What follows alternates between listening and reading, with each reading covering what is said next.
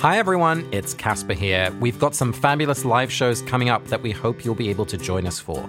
We're in Cambridge, Massachusetts on October 2nd, Washington, D.C. on November 7th, Chicago, Illinois, where my uncle was born, on November 21st, and St. Louis on December 19th. We hope to see you there.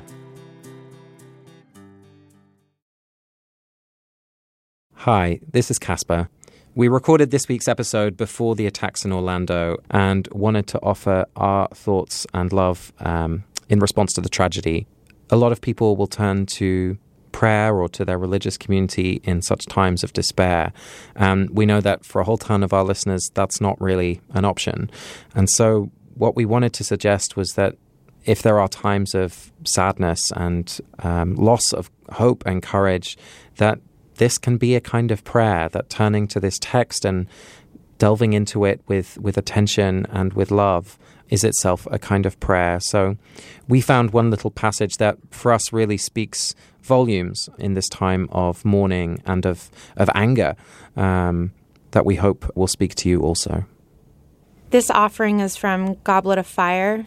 It is the speech that Dumbledore makes when Cedric Diggory has been killed by Lord Voldemort. And every time I say the name Cedric Diggory, I will be thinking of the 49 victims in Orlando and of their families. It is my belief, and never have I so hoped that I am mistaken, that we are all facing dark and difficult times. Some of you in this hall have already suffered directly. Many of your families have been torn asunder.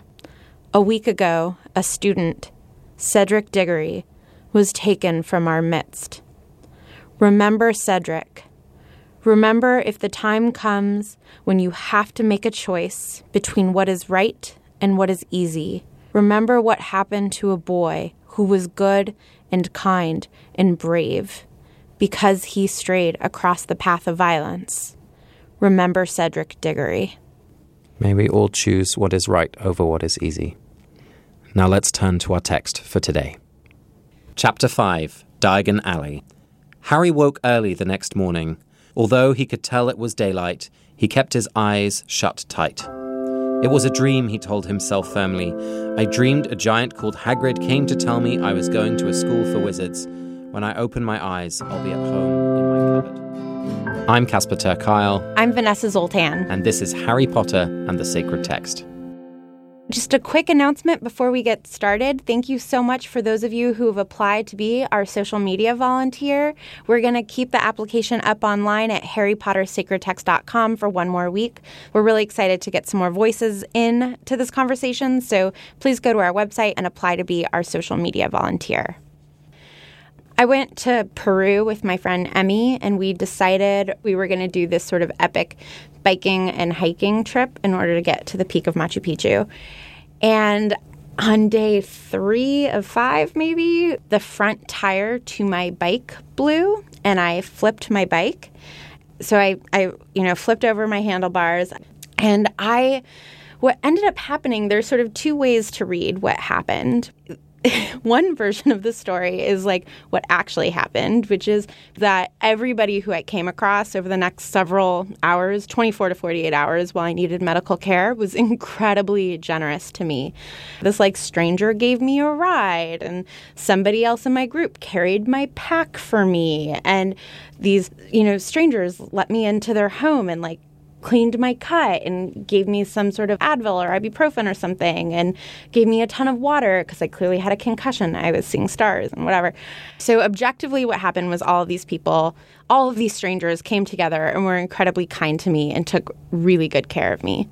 My experience at the time, as somebody who was not understanding culturally what was happening, as somebody who it turns out was concussed, but who was just scared and a stranger in you know, a rural part of a foreign land was that I was terrified.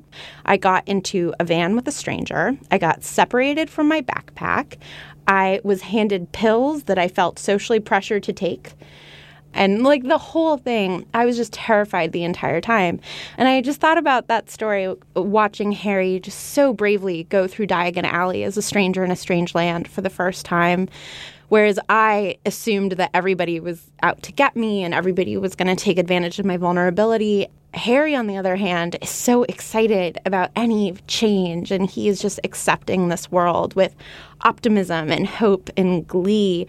So, um, I'm really excited to read this chapter of Diagon Alley through the theme of being a stranger and see the different ways that being a stranger in a strange land can impact the way that you walk through the world. But before we get into the theme, it's time for our 30 second recap. Now, Vanessa, last time I went first as the sacrificial lamb, so this time it's up to you.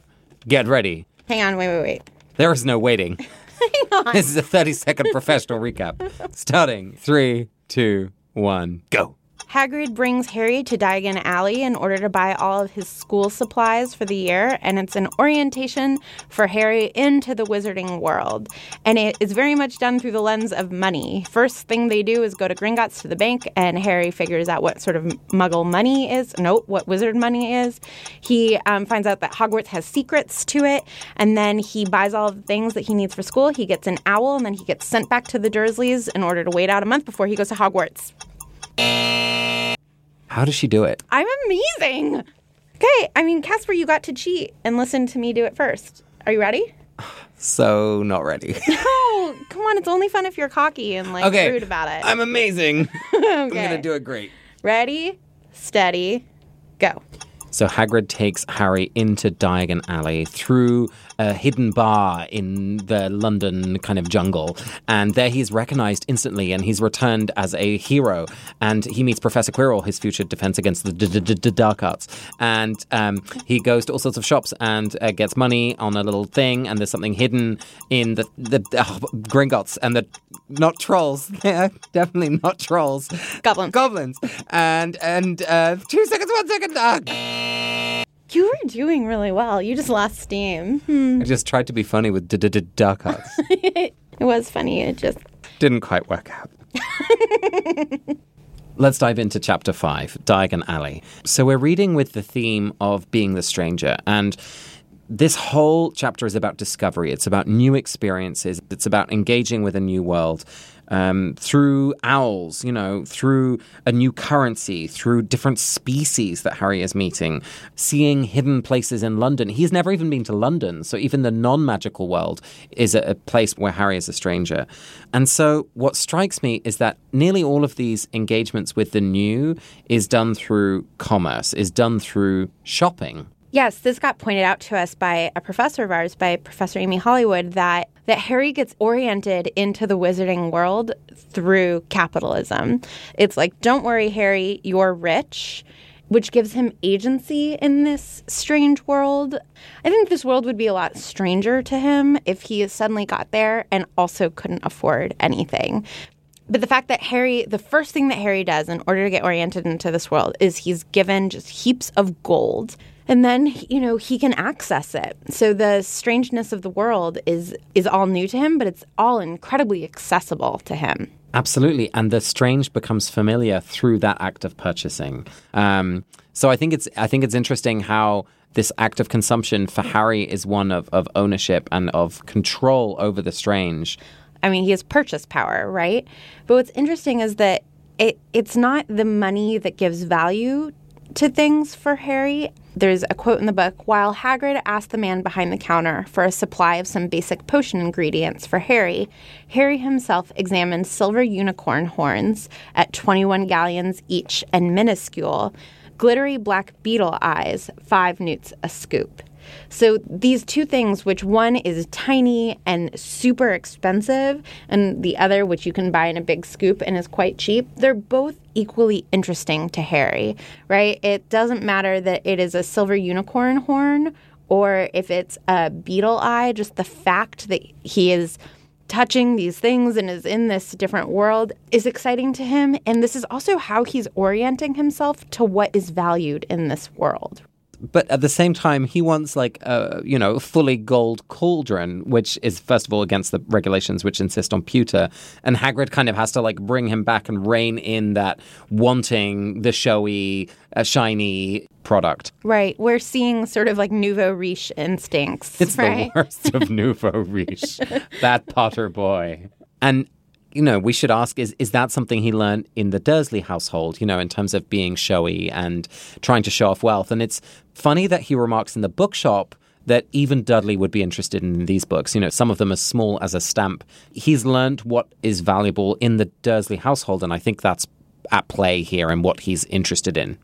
We're also seeing some sort of identity politics play out with what you purchase. Like we communicate things through our labels. And so I think Harry is learning that here. He's learning that he is going to be putting off certain things through what he purchases and what he doesn't purchase.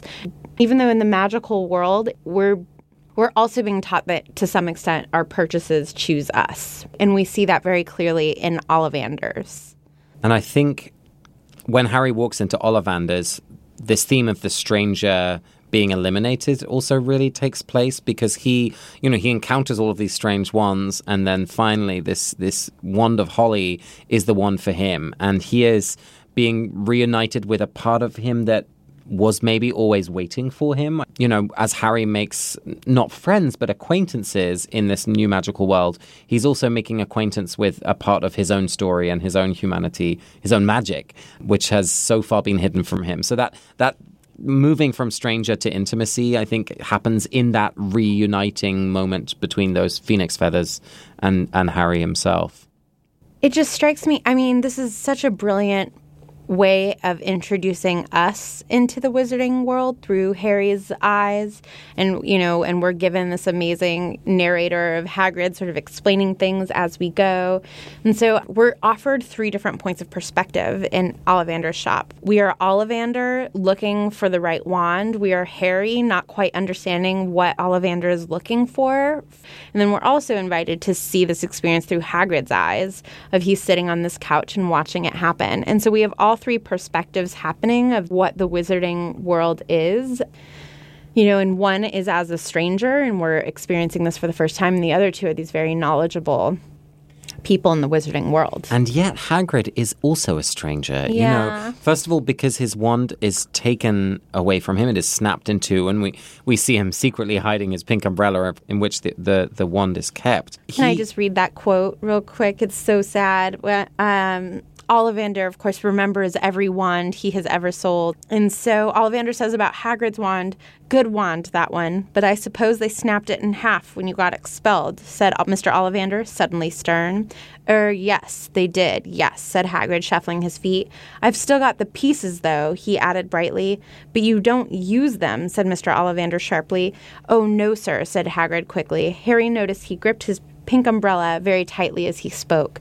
And this is really interesting to me because it's is a broken thing still a thing? If you're not allowed to use it, does it still have power? There's a lot going on in the, these few sentences here. The other thing in taking Hagrid's wand away, in the previous chapter, we learnt that Harry, before he knew he was a wizard, was already doing sort of magic without his own will. And so it suggested that magic is in us. there's something which can't be taken away. And yet, you need a wand to be able to bring that magic to focused power and to fruition. And to think that the magical world or that the authority within the Ministry of Magic structure has the power to take away that tool from Hagrid and relegate him to a sort of childhood is such a such a violation of who he is. Because if the one chooses the wizard to to take away the thing that's chosen you is dehumanizing don't you think Absolutely. So I love that Hagrid, who's so sweet and affable and in a lot of ways respects authority, he has a very interesting relationship with authority, but I love that he has kept the bits of it hidden in this pink umbrella, right? That he he hasn't given in to that being taken from him, which is a, it's a continuous and constant act of rebellion. And teaches Harry to stand up against structures of authority that seem unfair. I love that because he's never learnt that at the Dursleys' home. But in seeing Hagrid flout those rules and doing things which, you know, sometimes are funny, like giving Dudley a pig's tail, and sometimes are really useful, shows him that, you know, following the rules is maybe not the best way to go. Absolutely. Certainly thinking critically about when to follow the rules and when not to. The other thing that Harry is seeing through watching Hagrid is the full array in which the magical world responds to strangers. By watching Hagrid walk, you know, just a little bit ahead of him in this world, he's watching the way that this world responds to outsiders. Yeah. He, in so many ways, is a stranger. He is knitting on the underground. He is um, too large to sit on the chair. The chair breaks. He is constantly a stranger in this world, both in the non magical London, the magical London, and of course, when he goes to the giant world, he's a stranger there as well. And, you know, it's interesting that Draco describes him as like some sort of savage who lives isolated away from the rest of Hogwarts. It just really struck me how othered Hagrid is, except in one moment when they enter Diagon Alley, he remembers what bricks to tap, and the the bricks reform into an arch through which he doesn't need to crouch. And it made me wonder: does this does this arch in Diagon Alley does does this hidden secret entryway change to the shape that it needs for whoever's passing through? Because what I love about that, at least what it says to me, is that even though these social structures reject Hagrid for who he is, the essential magical world that's physically around does welcome him um, in a way that it welcomes Harry as well. This week's episode of Harry Potter and the Sacred Text is brought to you by Quip. Harry Potter and the Sacred Text listeners, I don't want to scare you, but three members of the Not Sorry Productions team have recently lost a tooth. Now, none of this was because of bad brushing, it was because of accidents that happened, but I am concerned about people who love Harry Potter and their teeth. Quip's electric toothbrush can help you in your routine of keeping your teeth healthy and sparkling clean. The mirror mount for your Quip toothbrush puts brushing front and center in your bathroom, so you'll remember to bookend the day using your new brush. The built in two minute timer that pulses every 30 seconds to remind you when to switch sides and help you clean your whole mouth makes sure that you brush for the entire two minutes. The multi use cover is amazing, it works as a stand and also helps with sanitary reasons. Brush heads are automatically delivered on a dentist recommended schedule of every three months for just $5. A friendly reminder as to when it's time to refresh and stay committed to your oral health. Please this is a public service announcement from somebody who has all of her teeth and who loves a lot of people who have recently lost one tooth. Brush your teeth. Quip makes it easy and fun to brush your teeth, and that is why I love Quip and why it's perfect for getting back into a routine after the summer. Quip starts at just $25, and if you go to getquip.com, com slash Harry Potter right now, you can get your first refill pack for free. That's your first refill pack for free at G-E-T-Q-U-I-P dot com slash Harry Potter. My brother and sister in law have a fig tree, and it makes me sad because I live 3,000 miles away from the fig tree, and I love figs. I think they are like proof of a higher being.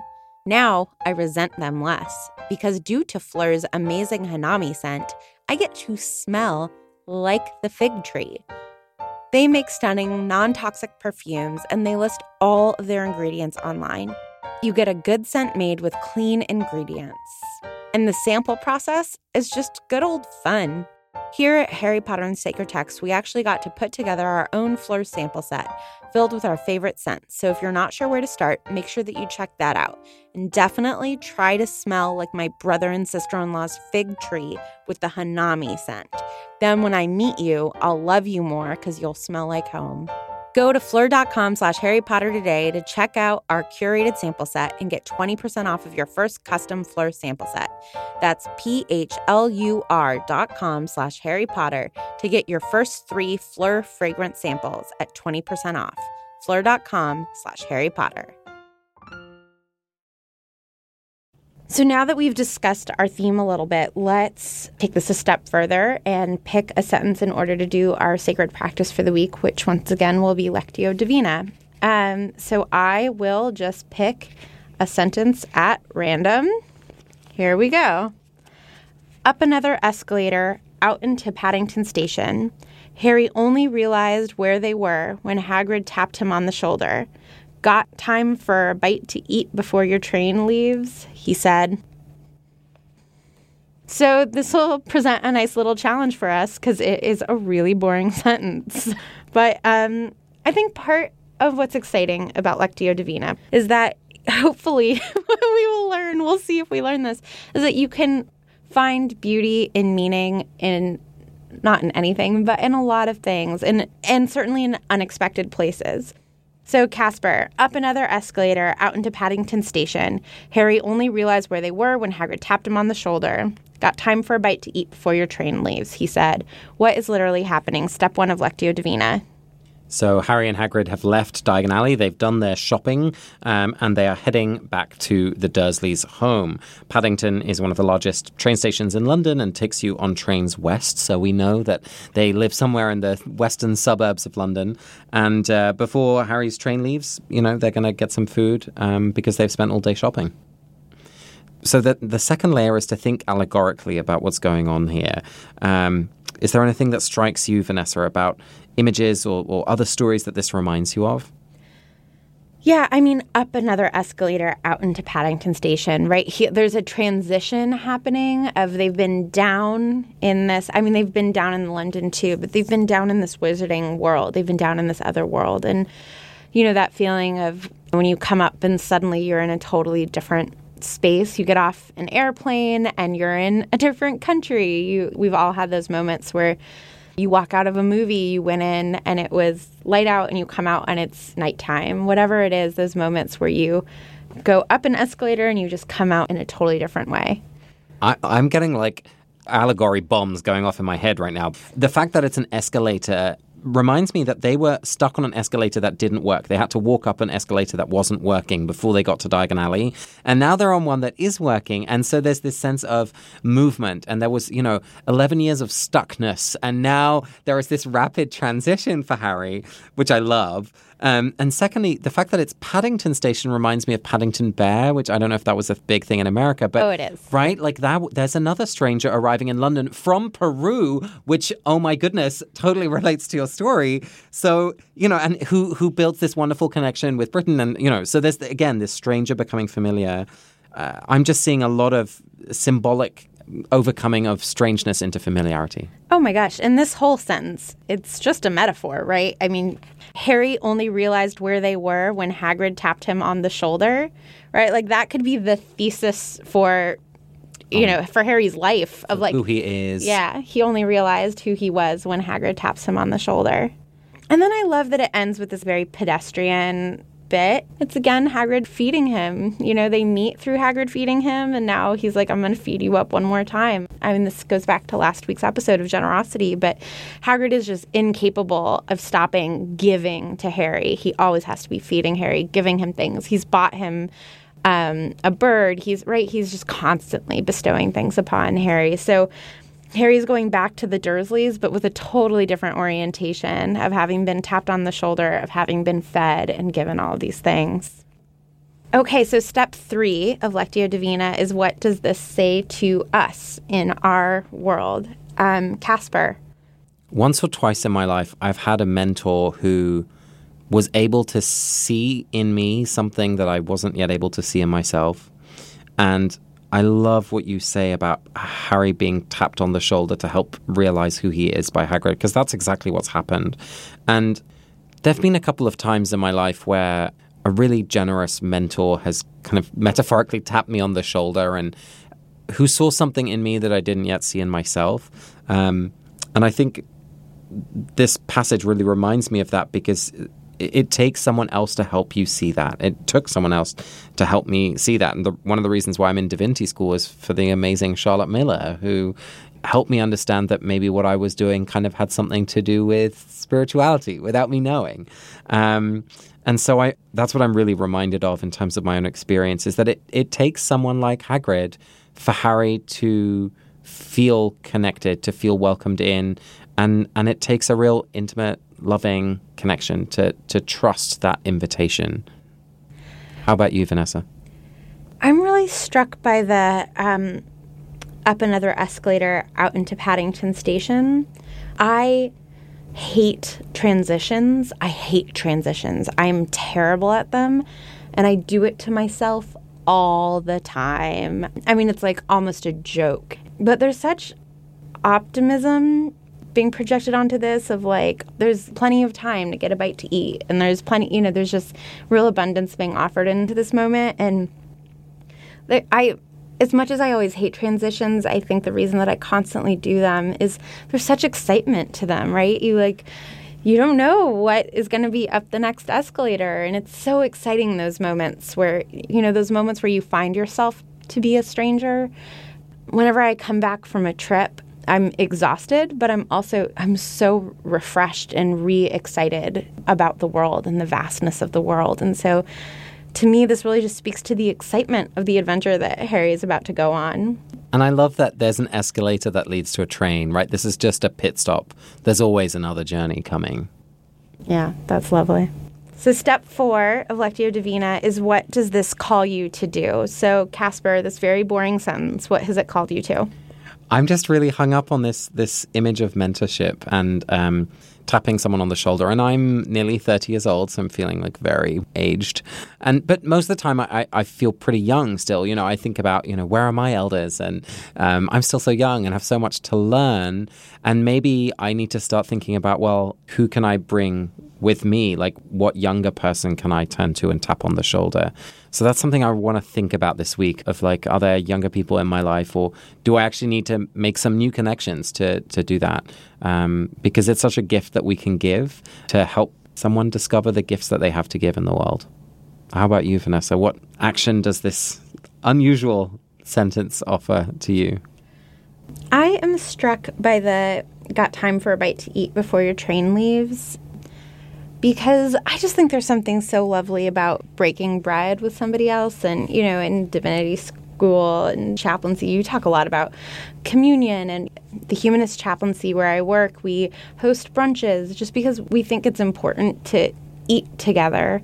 Then Harry's about to go back to the Dursleys. He's about to sort of have one last awful month before he gets to go to Hogwarts. And so I think that sort of nourishing him up through this lovely meal with Hagrid is a lovely way to send him off first. So I'm, I'm being called to just find opportunities to eat slowly and eat with people I love and really value those opportunities. Okay, so it's time for this week's blessings. Um, Casper, that's your name, right? Turns out. Okay, so Casper, who would you like to offer up a blessing for this week? I want to bless Ollivander. He reveals to Harry something that's really important. Um, the fact that his wand and Voldemort's wand are, are, brothers. And this is something Voldemort doesn't even know. And it gives Harry an upper hand at this point where he is so powerless and so um, inexpert in the world of magic. He carries with him this, this piece of knowledge he might not even know yet is important. And I wonder what else Ollivander tells other people as they come in about their wand, how he shapes who they understand themselves to be by the choices that the wand has made. Um, because Ollivander has to see who that child is in their 11 year old self to know what kind of wand will want that child. So I think that he not only sells products that help people define who they are, but he actually gives them uh, a sense of identity that goes way beyond just the choice of the wand. Um, you know, and it's that point of mentoring again. You know, every encounter that Ollivander has in his shop is a mentoring relationship of formation, of gift giving, and helping that child become who they were meant to be. How about you, Vanessa? Who are you blessing in this episode? I will say that um, limiting to women, I'm getting more and more excited to like meet Hermione and McGonagall. There are so many great women in these books, and we just really aren't meeting them yet. It's just Doris Crockford so far. It's Doris Crockford, who very sweetly is part of you know the Harry welcoming committee, even though she's one woman and it's like four other men. And then um, Madame Malkin, who measures for robes bless her heart. And i i do think that you know they both deserve our blessings but i'm actually going to bless lily. Um, she's been brought up a lot but we are already hearing this refrain of you look like your father but you have your mother's eyes. And lily's love for harry protected him for the rest of his life and protects him from evil incarnate. And so I carry my mom with me wherever I go and the best advice that I offer to people are always direct quotes from my mom. you know, have a nap before you make a big decision.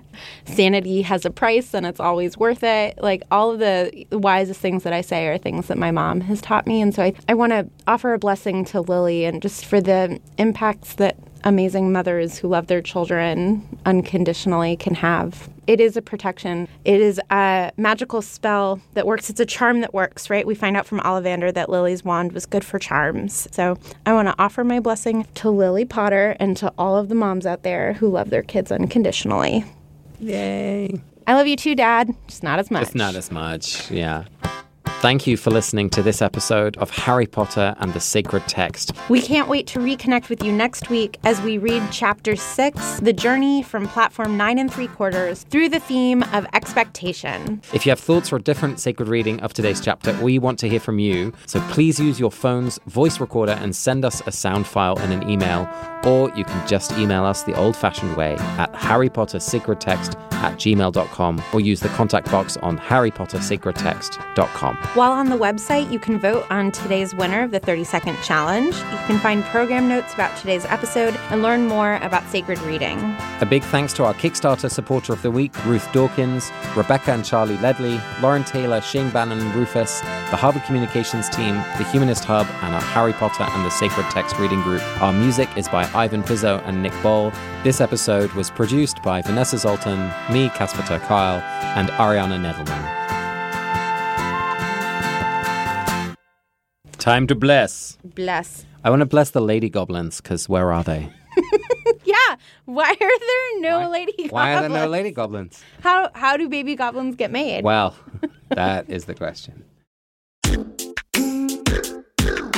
Hi, it's Joseph Fink. My friend Jeffrey and I created Welcome to Night Vale back in 2012.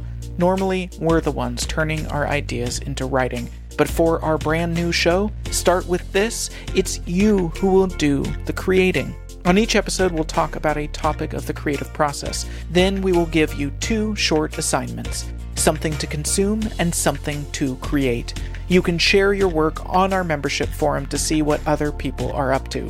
We want you to start creating one simple assignment at a time because the best way to start writing is to start writing.